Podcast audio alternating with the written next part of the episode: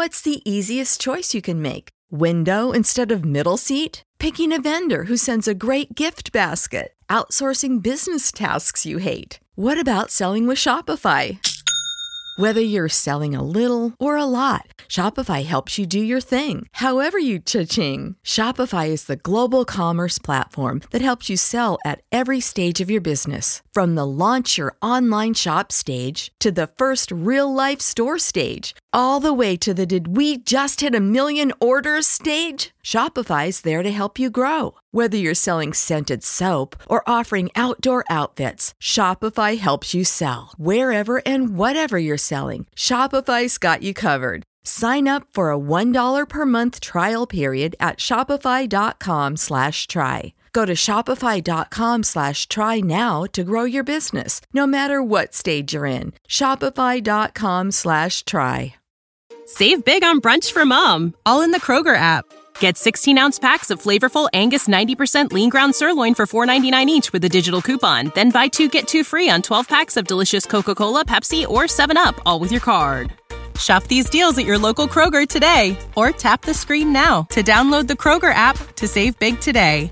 Kroger, fresh for everyone. Prices and product availability subject to change. Restrictions apply. See site for details.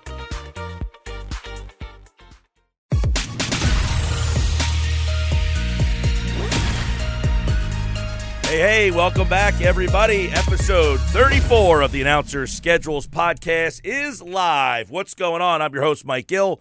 Phil DeMont Mullen is back from at Announcer Skeds.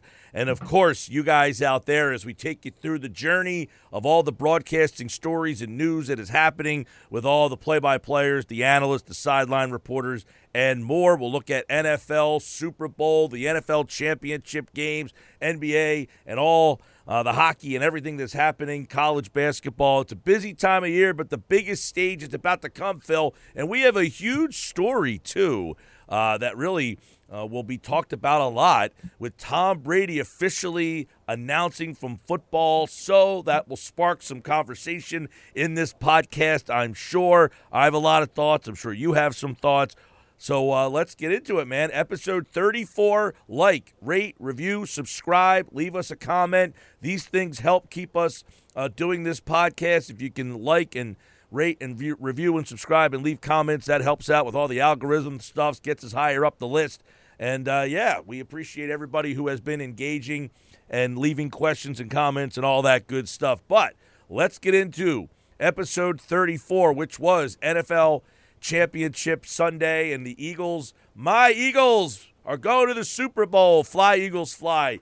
Kevin Burkhardt, Greg Olsen, I thought they had a great game, which brings up a very interesting conversation here in topic number two. Uh, and then Bengals Chiefs, Nantz and Romo. Another interesting conversation for those guys. Harlan and Warner on the radio. Ian Eagle, Tony Boselli. By the way, Ross Tucker, who was a part of the Westwood One, he'll be a guest of my radio show this week. So uh, looking forward to talking to to Ross. Uh, but the two broadcast team, it was kind of a tale of two teams. Yeah, I mean, it seems like we're having the same exact discussion each week, and um, you know, CBS once again with the Nantz Romo, Wolfson, and Feely team on Bengals and Chiefs. That was a heck of a, a ball game as far as the the excitement down the stretch too. And once again, you know, people, you know, throwing jabs at at Romo in terms of his style and everything. And you know, I I can't help but think back to the big contract he signed. You know, early 2020 10 years, 180 million dollars. And that started the whole domino effect, you know, with all these other, you know, enormous contracts for this these A team uh, talent across the the networks that cover the NFL. And I'm not saying that once he signed the contract, he he changed necessarily. I, I'm no one, you know, I, I'm in no place to to make that conclusion. However, I just it just makes me think hard about that contract. And around that same time, and a couple years prior, you know, a lot of quality talent throughout these sports networks were being laid off and stuff. And most of it was because of, you know, uh, budget reasons. At least that's what management was saying. And then here's Romo signing this 10 year, $180 million deal. You know, if he would have made just $5 million less, that equals and and I know I'm sure you know bean counters will tell me otherwise that it's not apples and oranges, but you know just looking at the numbers, 20 more employees at 250,000 a pop, right? And a lot of guys making around that um, amount of money were being laid off by the networks around those those years, you know, preceding that. So you know, it it just kind of rubs me the wrong way that guys make that much money. I mean, I, this isn't sour grapes, you know. I mean, heck, it, it is what it is, and you're supposed to go out and get what you get. But it's got to be part of the discussion, you know, when when you think about what he was like before the contract and after, and obviously, you know, as he gets further away from the game, which we have talked about, you know, what what does you know is he putting in the preparation, and did it just come so easy for him? When he was, you know, fresh out of the league and, and in those quarterback rooms and, and so forth. So, you know, I don't want to make this show all about Tony Romo yet again, but it's continuing to be a, a big, big uh, topic. And, you know, as the stakes get higher and higher, CBS has the Super Bowl next year. So, you know, we'll we'll see what happens. But um, you know, a lot of discussion once again coming off these conference championship games on the uh, you know, performance of Tony Romo in the booth. Yeah, I mean, quite frankly, you know, I know um, when Romo started, he was the excitable guy. He seemed like the fan that was in your living room. And, you know, maybe that just is something that wore on people quickly. You know, I talked about McAfee a couple weeks ago. Uh, I'm a big fan of McAfee, but I was worried that some some sort of overexposure, and I'm saying, not saying that Romo has been overexposed because you don't see him other than the games all that much. But his style may have just kind of been like, hey, this was kind of neat for a game or two or three. But now you're not really, I figured out that you're not really telling me anything. There was a point in the game, and I can't stand when this happens. And this is a big pet peeve of mine with analysts. And it kind of shows you either he's very green, he hasn't grown, um, and hasn't done the homework. There's a play in the game, and he asked Jim Nantz, Would you blitz here on this play, Jim? And Jim is almost like silent. Like, that's what you're getting paid $20 million to tell the audience, Tony.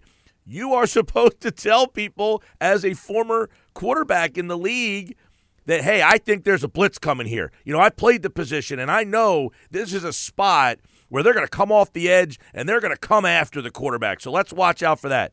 He's asking Jim Nantz if he thinks there's a blitz coming, and Nantz just silently blew the question off. I mean, it's an uncomfortable situation when you are the play by player and the analyst tells you or asks you for your analysis. Now, it's not that Jim Nantz's analysis is not warranted.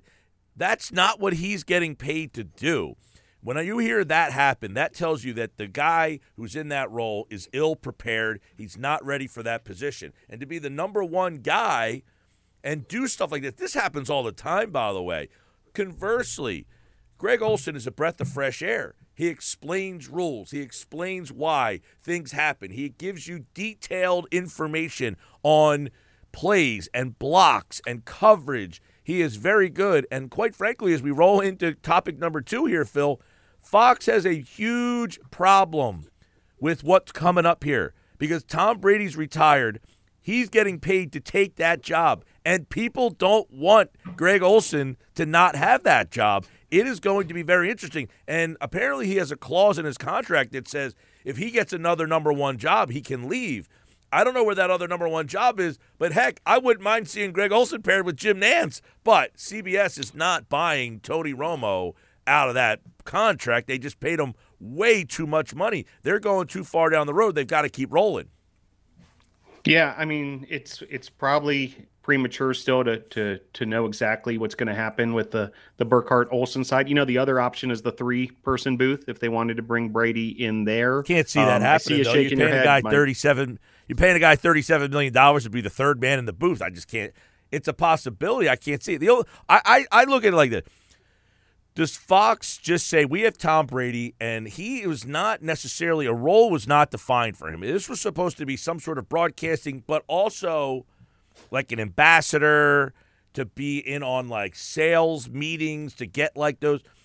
maybe he just, you know, I, I, I, hate to push a guy out the door, but, you know, it's Terry Bradshaw getting to the point where, hey, maybe he's time to move on.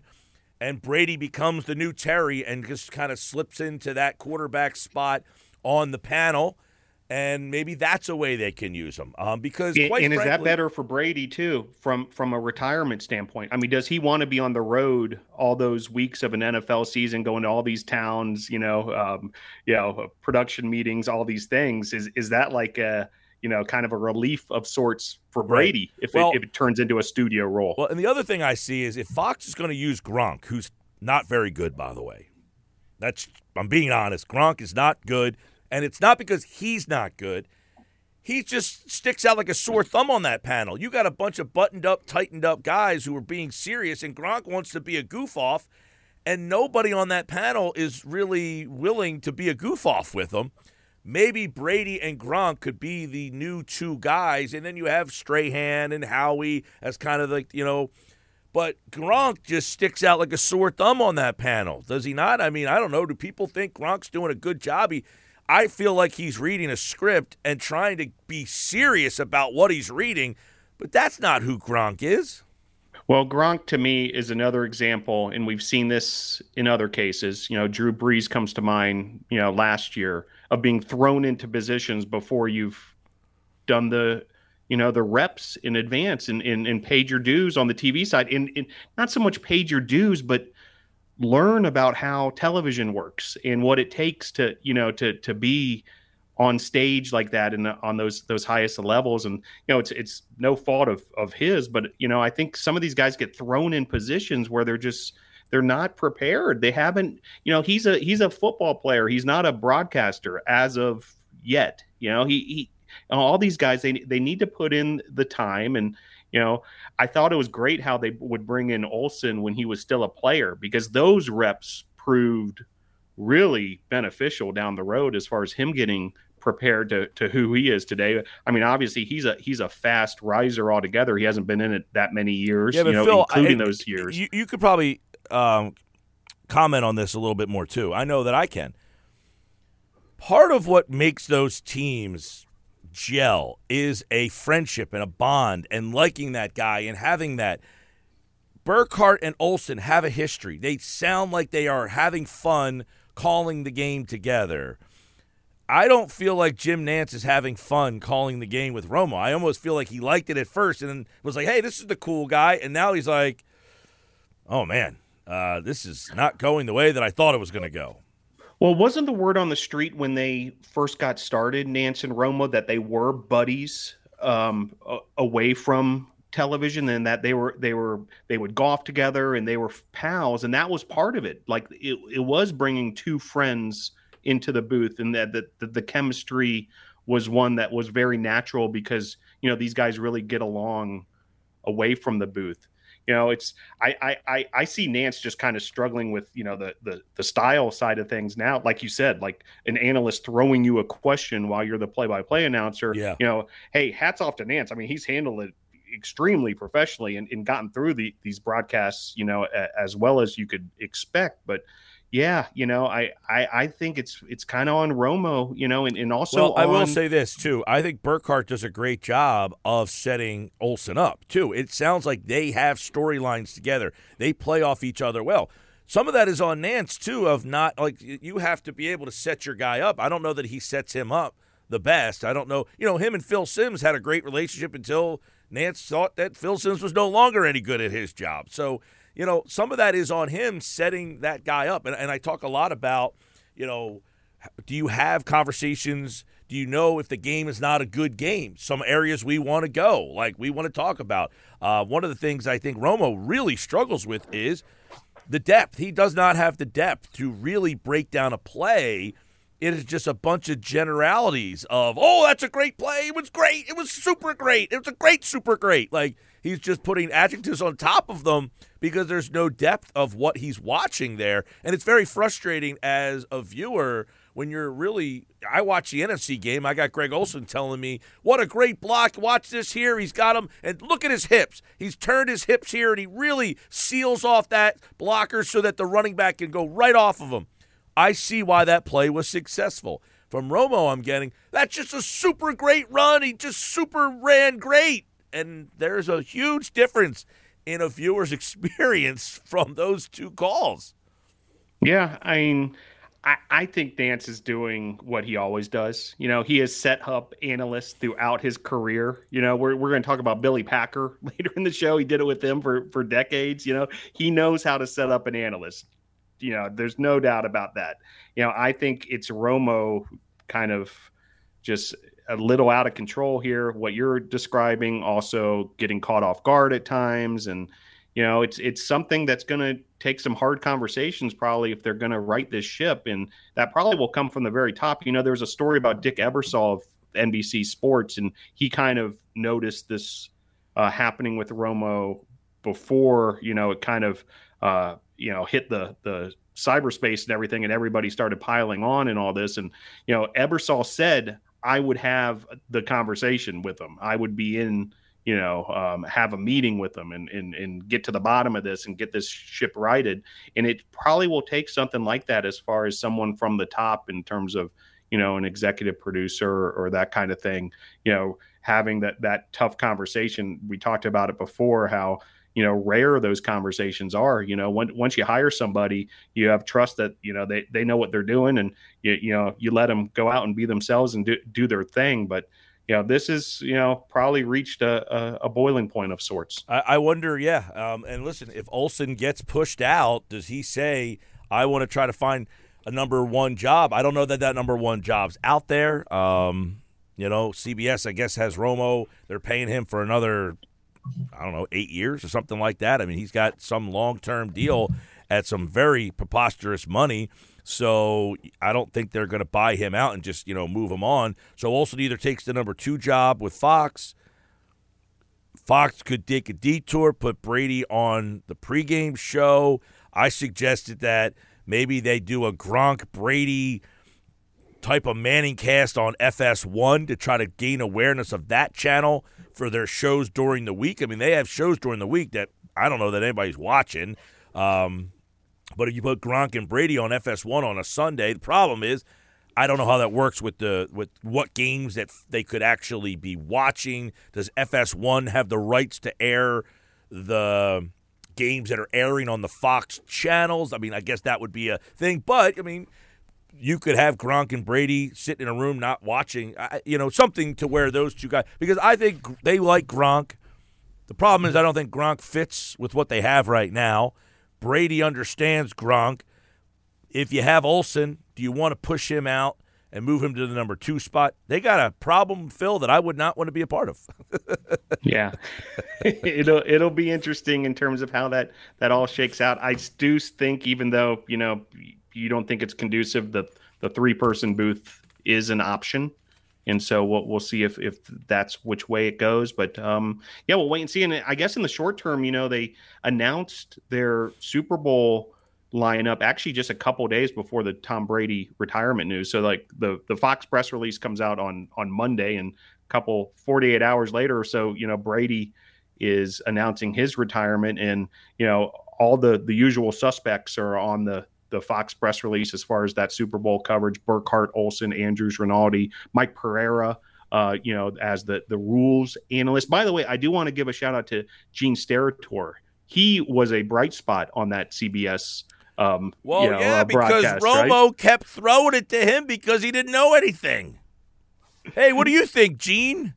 I, what are you talking about, Romo? You're the analyst. You kept throwing it to Gene Steratore. Poor Gene had to break down every play and but Gene delivered. Hey, g- great job by him. You know, so Mike Pereira will be the rules analyst. Um, you know, with with Fox, and you know they they they bring quite a bit to the table. These guys who've been doing it a long time. The the rules analysts, and then you know the the pregame shows and so forth. So we'll see if Brady appears on the the pregame show. Perhaps you know I think it's a you know it's safe to say he probably won't be in the booth, but who knows? You know, like um, he he taped that retirement um, you know statement.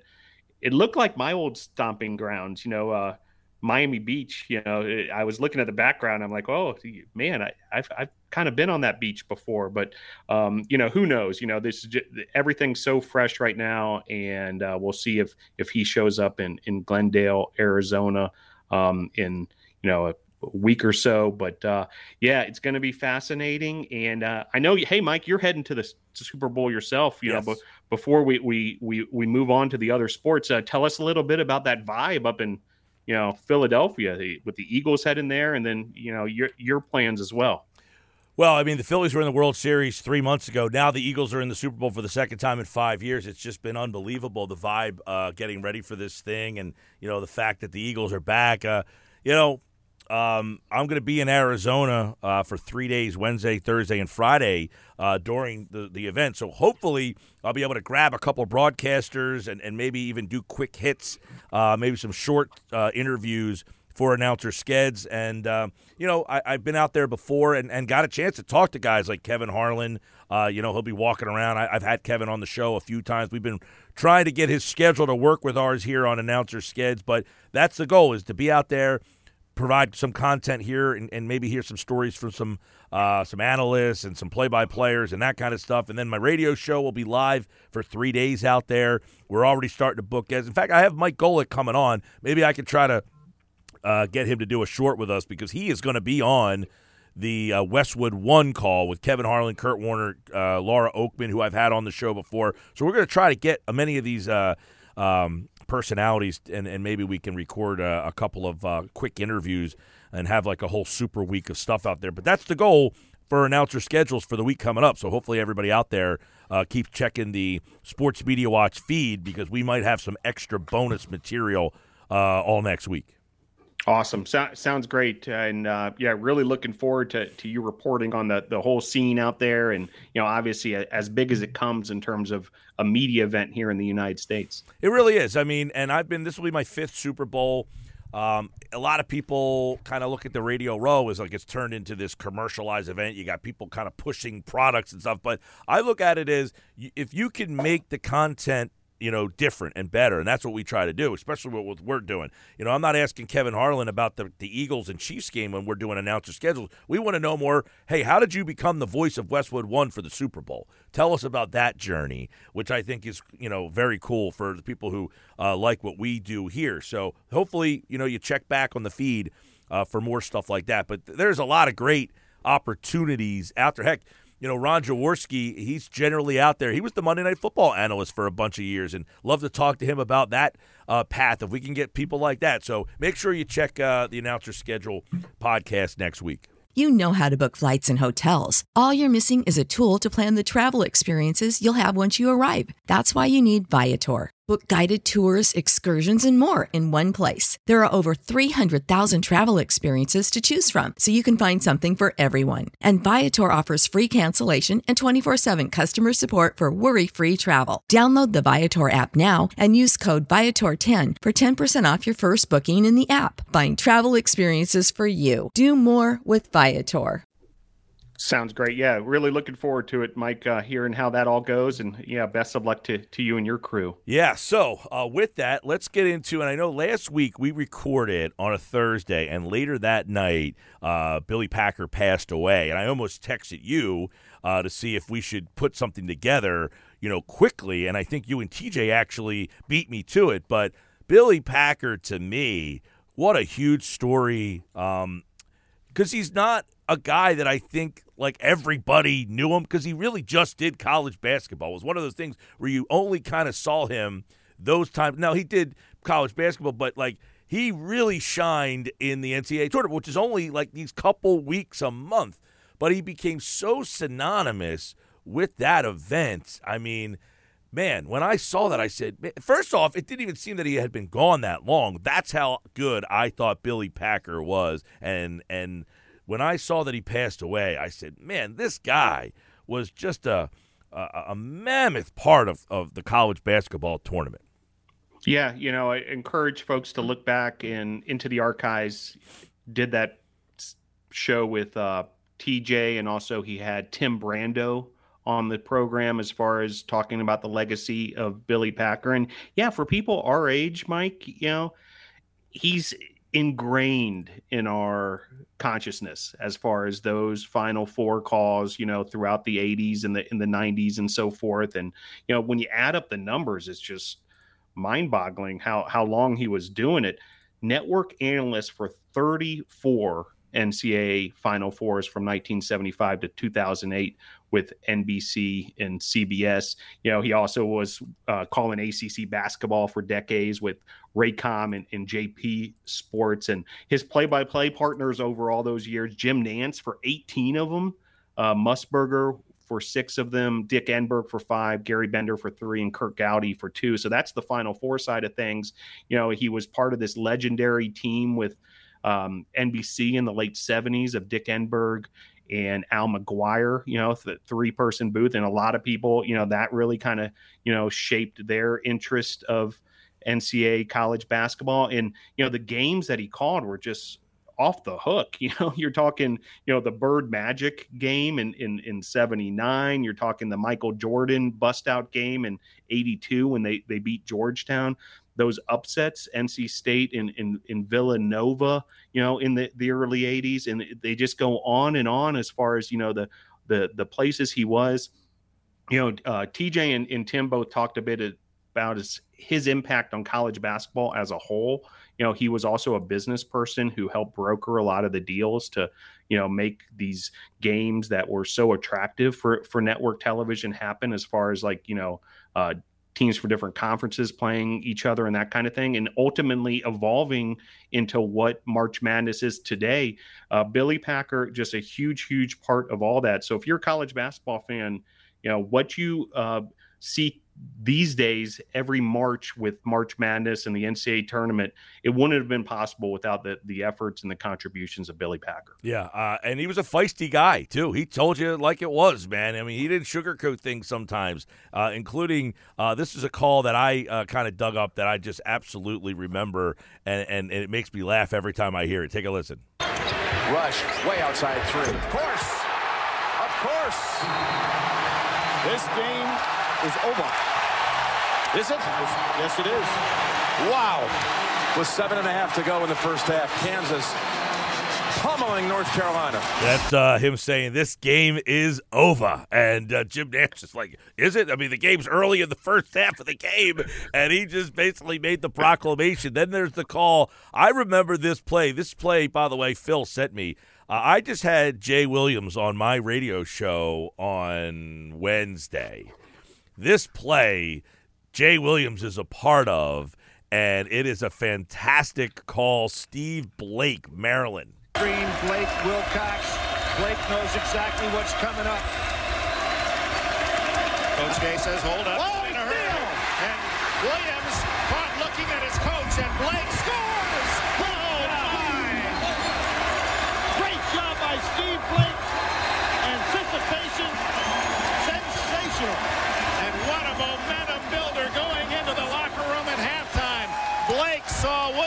Back at Coach K and snuck in and stole it away for an easy two. Look at Blake's eyes when he saw Jason Williams turn his head and then takes it in on a tough layup against Jason Williams, who can sky sensational first half by Steve Blake. Just great stuff there from Billy Packer. The play is great. I mean, for those of you, uh, we're watching the video. Jason Williams looks over at Coach K, and the moment his head turns, Blake boom, goes in for the steal. Yeah, you know, and Dick Enberg on the the play by play for that one. So that's really cool. I mean, everyone associates Dick Enberg with NBC Sports. He spent 14 or 15 years with CBS, uh, 2000 to 2014, and this was when he was with CBS. And kind of cool as far as you know, we talked about Enberg, McGuire, and Packer in the late 70s, early 80s. Well, here was Packer and Enberg reunited, you know, and, and they would do games together for CBS. And uh, yeah, just uh, awesome as far as that call with with those two. And you know, Packer would also take on the refs big time. Big time. Like, I mean, he would go get after these guys. Oh, he was, and, and just a feisty guy. Thirty-four, by the way. Um, he covered thirty-four Final Fours between NBC and CBS.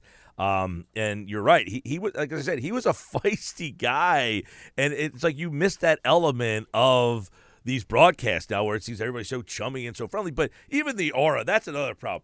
I mean, that Steve Blake game, the difference of like these four year players, those rivalries where, hey, we going at you for four years. Like Duke, North Carolina is, uh, I believe, this weekend or, or next weekend. No, it's this weekend. Yeah, this weekend. Is Yep. this weekend. You're in North Carolina, so you might feel differently. It just doesn't feel the same. Now, the teams aren't as good. There's no Coach K, uh, there's no Roy Williams, but there's no four year players to make this like, we hate you. You know, what made those games was a Billy Packer. Uh, uh, uh, explaining Blake against Williams and Hansbrough and, and Christian Laettner and Cherokee. Those guys are gone. And these games are these one year players and they're gone and now the coaches are gone. I, I think this Duke North Carolina is gonna take a is taking a big hit. You're down there, so maybe I'm wrong. But when I watched that video, it brought back like how big those college games were with a kid like Steve. You don't see a Steve Blake anymore. You don't see these four year players you know, you beat us twice, freshman and sophomore year. We're coming back after you to make those games and those calls feel so much bigger. Yeah, I, I agree that it's hurt the sport as far as the, the one and done stuff and, and all that, and especially the regular season. You know, as, as you're describing, I mean, re- remember those Big East matchups as well. You know how how huge those were, the the personalities and and so forth. You know, March Madness is is is popular in its own right, but it's kind of taken on a, a different shape where you don't necessarily know the the teams and the and the players inside and out, like you're saying, as far as guys sticking around for for four years. But you know, the the excitement is is is still the same as far as the unpredictability of it, and you know, obviously, you know, people getting on board, filling out their brackets and and all that kind of thing. But yeah, I mean, just just just wild as far as this this Billy Packer legacy. You know, his first Final Four was in 1975. Jim Nantz will call his last Final Four this year, this this spring. You know, he he made that announcement as far as him, you know, um, know, stepping back from the, the final four calls. So, in other words, from 1975 to 2003, which is basically a, a half a century, either Packer and or Nantz on the call of a final four, which kind of blows your mind as far as that kind of longevity of announcers, you know, and Billy Packer, one of the all timers, no doubt. We can't we can't overstate this enough. And you know, if if you I encourage you to dig into to, to the history. If you're into this stuff, uh, announcers and you know Yeah. um, what they do and so forth, you know, Billy Packer's definitely one worth a study. Yes, I got one more that I love uh, because this is right in my wheelhouse when I was kind of growing up. Who else but Simon? They're not going to foul him. It's only right. The ball's in his hands. A milestone victory for Arizona. Simon says championship. he hits it right on the nose. Simon says championship, and Lute Olson's getting his hair all messed up. I mean, the pictures told a great story. And then there's uh, Simon down on his knees holding the basketball. Billy Packer, man, uh, that one, uh, you know, I love the I love the NCAA tournament. So this one kind of uh, was an eye opener. Uh, that one of the voices of my favorite event uh, is now gone. So uh, we we you know we remember Billy Packer with some calls there. Um, and some college basketball news. We got a couple other things we want to tip off uh, here on college basketball. Jay Bilas, and uh, give us some news and notes on some of the other things happening in college basketball world. Yeah, well, one thing I, I do want to discuss a little bit here, and and I know you frequent uh, because you're you're a, a West Virginia guy. Big Twelve now on ESPN Plus. So there was a game earlier this week, Kansas versus Kansas State, matchup of two top ten teams, and the game wasn't on linear television, so it wasn't on ESPN, ESPN two, ESPNU, you know, uh, you name it. Instead, it was on Big 12 now on ESPN Plus, so a digital platform. And the broadcast team originally announced was Boog Sciambi, Jay Bilas, and Chris Budden re- reporting. And like this is a top tier announcing team. Um, ends up Boog didn't end up doing the game. I, I'm imagining it was because of, of travel situations with you know with all these winter storms and stuff in the middle of the country. Mark Neely, who's from that part of the country, stepped in. So it was Neely, Bilas, Budden, and for Jay Bilas to be on a game on a, a digital only platform is a little bit of an, an eye opener, you know, as far as you know, just it's unprecedented in, in my opinion, as far as a name to to that degree being on a digital only broadcast. Maybe maybe I'm I'm missing another example, but what it tells me also is the emphasis that ESPN is putting on you know this package in particular big 12 now on espn plus but also on trying to you know get more and more people to to subscribe to espn plus and big 12 now on espn plus isn't done like the the rest of the espn plus games.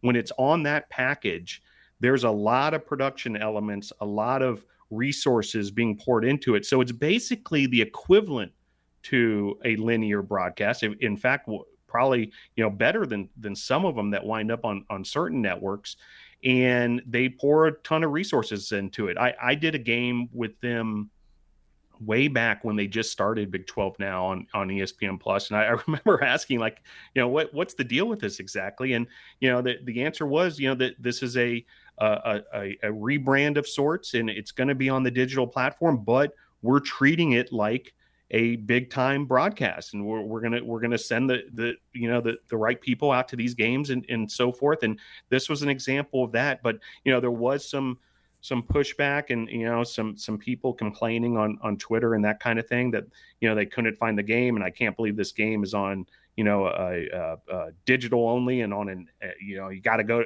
get an app to to watch it and, and that kind of thing but it, it's kind of a you know maybe a sign of the times and then also kind of kind of interesting you know as far as just you know the the commitment to this Big 12 now on ESPN Plus. You know, I know as part of also the the Big 12 um, TV contract negotiations. So you know that that's part of it too. But yeah, it's just it was sort of interesting and sort of a aha moment to see Bilas on Kansas Kansas State on ESPN Plus. Yeah, I've seen a lot of games. I, I watch a lot of. If you're a college basketball fan, uh, ESPN Plus is a phenomenal invention. I mean, you can just watch game after game, and I like to watch, you know, all levels. Like I'll watch a Stony Brook, Long Island game, trying to, you know, just to get the feel of the broadcast teams and all that kind of stuff. You know, I, I find like, you know, there's so many different games on Plus, but you're right. I've noticed that they're starting to put some higher level games uh, on ESPN Plus. There was another one uh, that was like, and, and by the way, Kansas and, and um, uh, who was in the game? Kansas and Kansas, Kansas State. Kansas, Kansas State, this right. past week. That was that past weekend. Uh, they were two very high ranked teams. There was another game that had two like top ten teams recently that I was looking for, and I had to go to Plus to go find it. I I can't. Uh, it's it's it's. I watched so many different college basketball games, but yeah. I'm noticing. I'm guessing it was another Big 12 game. It was. was it was a Big 12 game because yeah. it was a Big 12 now game. So, um, yep. Uh, Jay Bilas, Mark Neely, uh, Chris Budden on Big 12 now, and uh, we had a very interesting uh, all female production crew for a game. Yeah, th- this was cool to see. Marquette at Villanova for women's basketball. You know, earlier this week it was National Girls and Women in Sports Day. You know, a uh, you know nationwide celebration as far as the impact of in women's sports and so forth. Uh, you know, Billie Jean King, a, a, big part of you know getting all that started. And Marquette at Villanova had a game over on FS2, and from top to bottom, you know, everybody in terms of the production crew, the announcers, which were Sloan Martin on play by play and Kim Adams as the analyst, Megan Caffrey was the reporter. But every camera person, every audio engineer, product producer, director, you name it, was female you know and so th- that was kind of cool and that they have the, the the depth now to be able to do that that wasn't the case not that long ago where you know there there weren't female camera operators or audio engineers or producers or directors and, and all these things. So, you know, it's kind of that that glass ceiling is starting to to change and so forth. And this was a this was a nice touch, I think, by the you know the folks at the Big East and also you know Fox Sports to to put that together. Very cool. So. uh there's your college basketball. By the way, it's an interesting college basketball. West Virginia is playing Oklahoma on Saturday. That game's going to begin on ESPN News. It's then going to switch to ESPN 2 because ESPN added the Lakers game because LeBron's closing in on this record, the scoring record. At the end of the game, ESPN 2 will switch back to West Virginia. So just another little college basketball. The announcers are going to be all over the place. Hey, we're on ESPN News. No, now we're on ESPN 2. Uh, but they kind of wedged this game, this Lakers game, uh, in there. Yeah, so the, you're referring to the Oklahoma West Virginia yep. game, Mike. Yep. Yeah, so so Chucky Kempf and King McClure have been announced to to be the broadcasters on that one, and you know the game preceding it. Um, you know, there's there's a Big 12 game earlier that they haven't settled on the network either. ESPN two or ESPNU. Mark Neely and Chris Spatola on Texas and Kansas State. And then, um, yeah, it looks like things open up, you know, for that indeed LeBron game coming in. And, you know, there, there's, there's more of that next week as well. ESPN radio has picked up a couple of the LeBron games yeah, next two. week. So the, the, yeah, so Tuesday and Thursday next week, the, the Lakers play.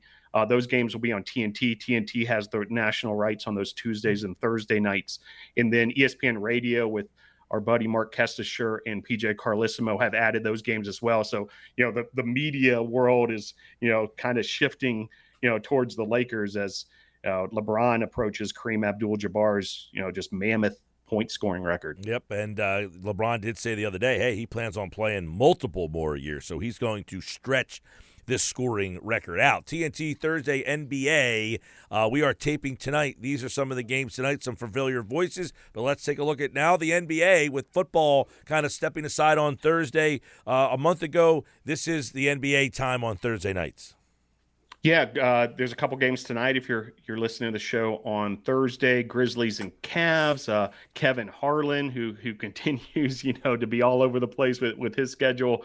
Uh, Reggie Miller, Stephanie Ready on the, the TNT call. That's another ESPN radio game. So Kestecher and Carlesimo uh, will start their you know adventures in Cleveland, and they'll be on that one tonight. If you want to tune into the radio. And then the late game is Clippers Bucks with Brian Anderson, Stan Van Gundy, and Jared Greenberg. And in addition to the Saturday action, you know, there's there's the Lakers game, there's Mavericks Warriors on on Saturday night on ABC, and then there's a Sunday game, Mike, uh, 76ers Knicks up at Madison Square Garden. Ryan Ruocco, Richard Jefferson, JJ Redick, and Monica McNutt. That's a 6 p.m. tip off ESPN Sunday. So sort of taking advantage of the idea that you know there other than the Pro Bowl activities, there's no NFL, uh, alas, you know, for for basketball programmers on Sunday, and you know, uh, chance there for ESPN to get in on some Sunday uh, NBA action. Yeah, and um, as we talk about that game, Sixers Knicks, you mentioned uh, Ryan Ruocco, Richard Jefferson, JJ Redick.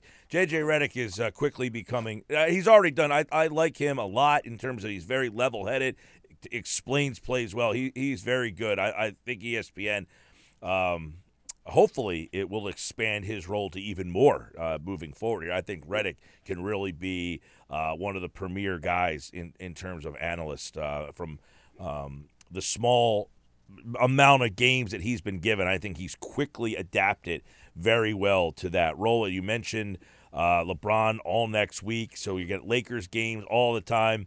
And uh, as you mentioned, those games that Tuesday, Thursday, they did add those to radio as well with our buddy Marc Kestecher. If you missed Marc Kestecher on the pod, go back to the pod feed. You can hear our conversation with Marc Kestecher. What's going on with this Bill Walton show?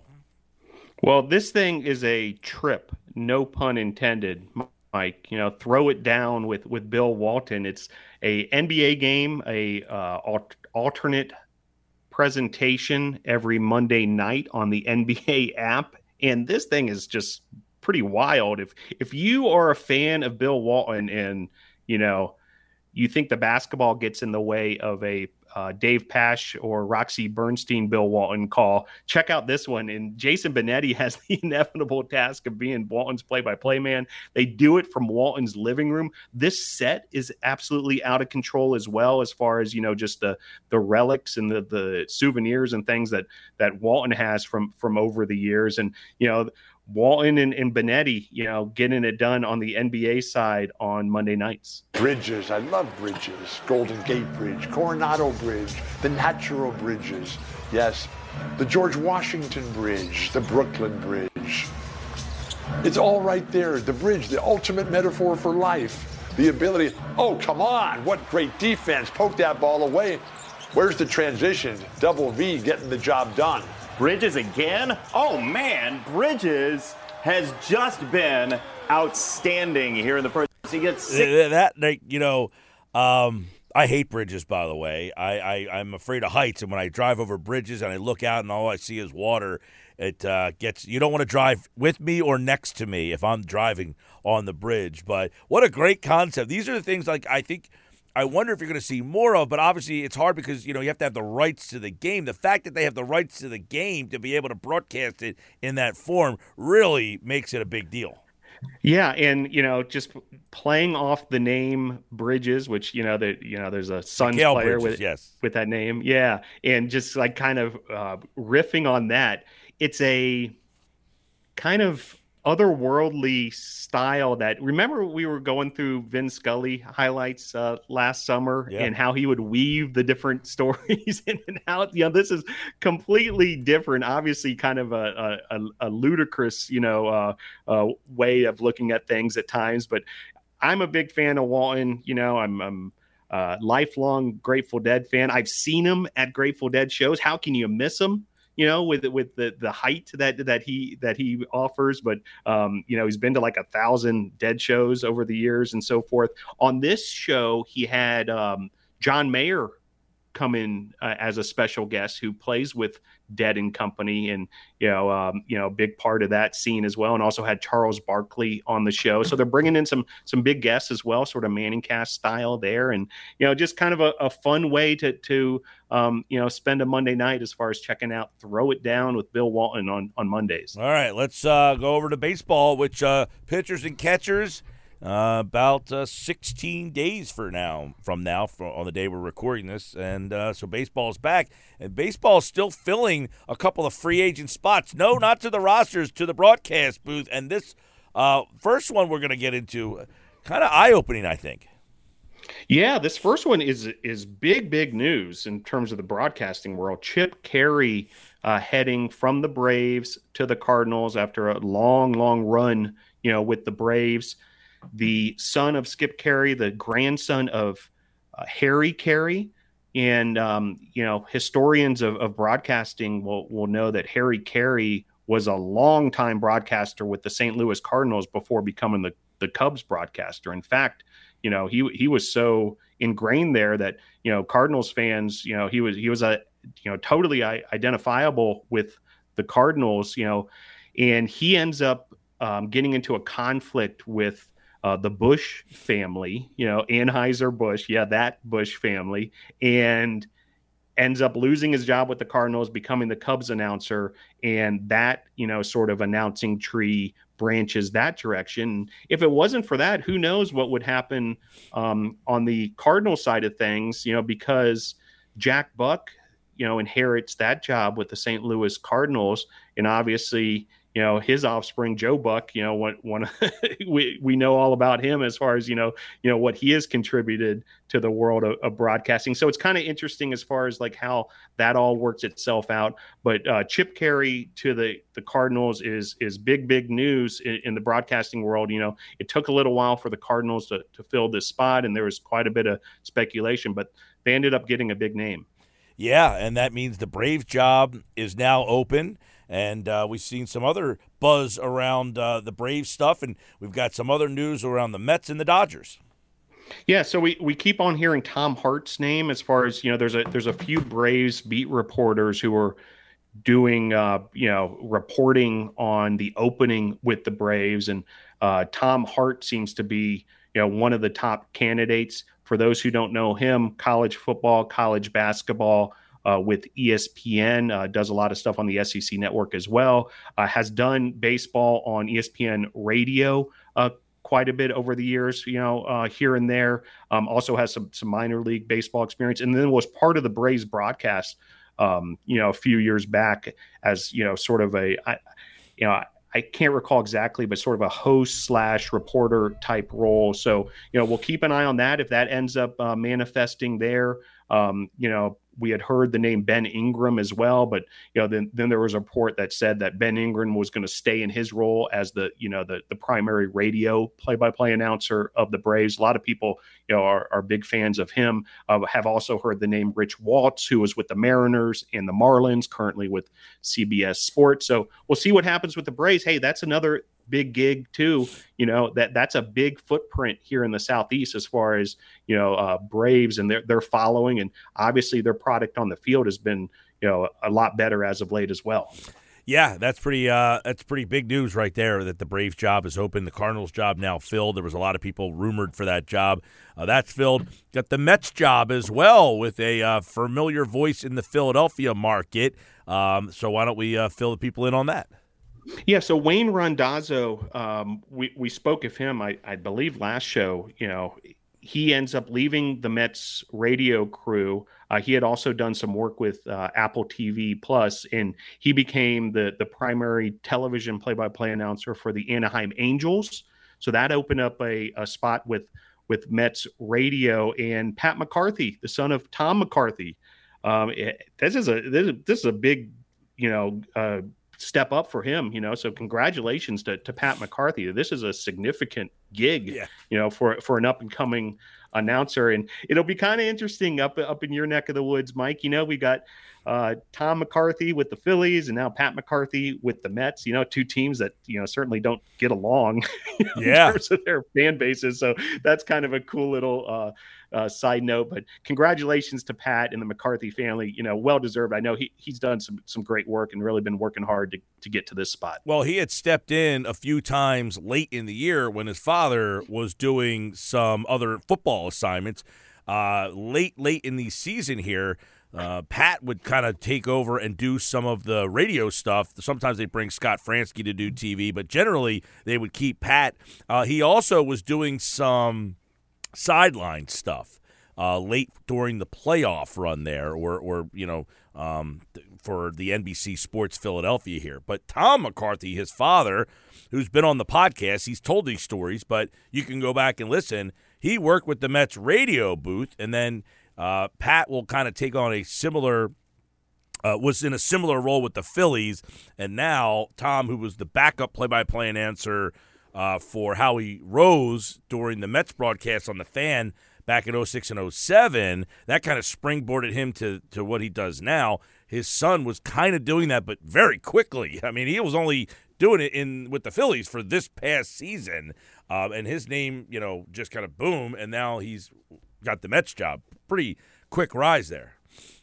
Yeah. So, um, yeah, but looking forward to that. Hey, I have the function on the MLB app to be able to listen to the hometown or the home team radio calls, and I'll, I'll look forward to tuning into the Mets. And if, if, folks don't have that, that that's that's a talking about. You were talking about ESPN Plus. What a great functionality as far as being able to catch the local radio calls of of any game. And so sometimes what I do, I'll pick an MLB game and I'll toggle back and forth. I'll listen to a half inning from you know one broadcast crew and then a half inning from another. And it's kind of kind of a cool way to get to know these guys style and, and so forth. So cool to see pat mccarthy with the mets. Yeah very cool. And then uh, got some quick dodgers news before we get to college football. Yeah uh, stephen nelson uh, this this was released uh, a week or so back play by play announcer now for the Los Angeles Dodgers on the TV side with Sportsnet Los Angeles. Uh, folks may remember Stephen with the MLB Network. Uh, also, this past year with that new Apple TV Plus package, he, he did a bunch of play by play work. He'll be the lead play by play guy when Joe Davis isn't uh, handling play-by-play duties for the Dodgers. So uh, keep an eye out for that throughout this season. And he becomes the only Asian American announcer, you know, working um, on this level in in Major League Baseball. So um, you know another kind of um, groundbreaking bit of news there. But uh, congratulations to Stephen Nelson, and you know we'll keep an eye on him on Dodgers television. All right, let's bring it home with some college football news, and uh, you know we talked a little bit about. Uh, Chris Fallica back in about two months ago, I guess it was, uh, that that is now official. He is on, on Fox, and he will be a part of the big noon kickoff. Yeah, Chris Fallica, Chris the Bear Fallica. You know, this news broke at the at the uh, end of last college football season, and you know he he did his last college game day show. I mean, he was there for almost thirty years at ESPN, and uh, you know, just I love his story. Um, I've got a personal connection to him because uh, he was a University of Miami guy who worked in the same office as I did, the sports information office in the '90s, uh, before he headed to to ESPN graduated from from University of Miami in 1994. Then he got started at, at ESPN, and you know he was a research guy, a producer, a stats guy, and then he evolved into an on-air personality. Um, you know, being part of that show every Saturday morning on College Game Day. Also co-hosted the popular Stanford Steve and the Bear podcast and kind of got into this sports wagering side of things. Well, he's now with Fox Sports and what he'll be doing with them is he'll appear on Big Noon Kickoff, the Fox's version of College Game Day that that is continuing to grow every year and creating quite a competition between the two Saturday morning shows. Uh, he's also going to be part of Fox's new horse racing coverage. Uh, they're going to have the inaugural presentation of the Belmont Stakes this year on Fox, so that that's something new, a new wrinkle, and uh, Fallica will be part of that, and he's also could contribute to college hoops and some soccer coverage and that kind of thing. So, c- congrats to Chris Fallica. Cool to see him official now with with Fox Sports, and uh, really looking forward to seeing the Bear, you know, more and more down the road here. Yes, and uh, I'm going to be very interested to see how ESPN replaces him, what they do with that role. I mean, that was a big part of their show, having him throw the Bears up with his picks and always had some interesting tidbits and information. Are they going to try to find someone to replace him, or are they just going to scrap that whole part of the show? That's a big part of the show. I don't think you can replace him necessarily. Like, I, I think that would be almost like a, uh, you know, a feeble attempt to try to replace him because he was such a unique you know segment and one of a kind. I mean, he basically was just being himself. He was there pounding away on a, on a laptop, doing research, feeding guys notes and all this, and then they would say, "Hey, let's go back to over to the bear," and he'd give a pick here and there and that kind of thing, and you know just kind of a cool um, aspect. Now they might use that element you know from time to time maybe with some other shows or even you know um, in games that would be interesting as far as you know maybe looping in the the, the research guy but um, yeah I, I think those those are really big shoes to fill if you were trying to you know literally recreate that segment with somebody else all right, Phil, that'll do it for us. Episode 34 in the books. We hit a bunch of stuff here, of course, as we do each and every week on the Announcer Schedule podcast. Don't forget, rate, review, subscribe, leave a comment. Uh, get this out there. Retweet it when you see it on Twitter. Anything you guys can do certainly helps. We're on the Sports Media Watch feed. Uh, we generally come out on uh, Thursdays is when you can get us. We do our best to try to get them out uh, religiously on Thursdays, but you know we got schedules, we got things going on. Next week I'll be on Radio Row, so check the feed for hopefully some bonus coverage. We're always you know, working on trying to get some things done. You know, sometimes we do some standalone interviews. Uh, sometimes it's just a pod. Sometimes we'll do both together. Uh, but always check the feed. If you just subscribe, you'll always get the little ding when we're out there. So hopefully you enjoyed episode 34. Uh, feedback always encouraged. Let us know what you guys think. We had a good conversation about Romo and Olsen uh, and Brady earlier in the show. So let us know what you guys think. And we'll be back next week for episode 35 of the Announcers Schedules podcast. For Phil, I'm Mike. Have a great rest of your week and weekend, everybody.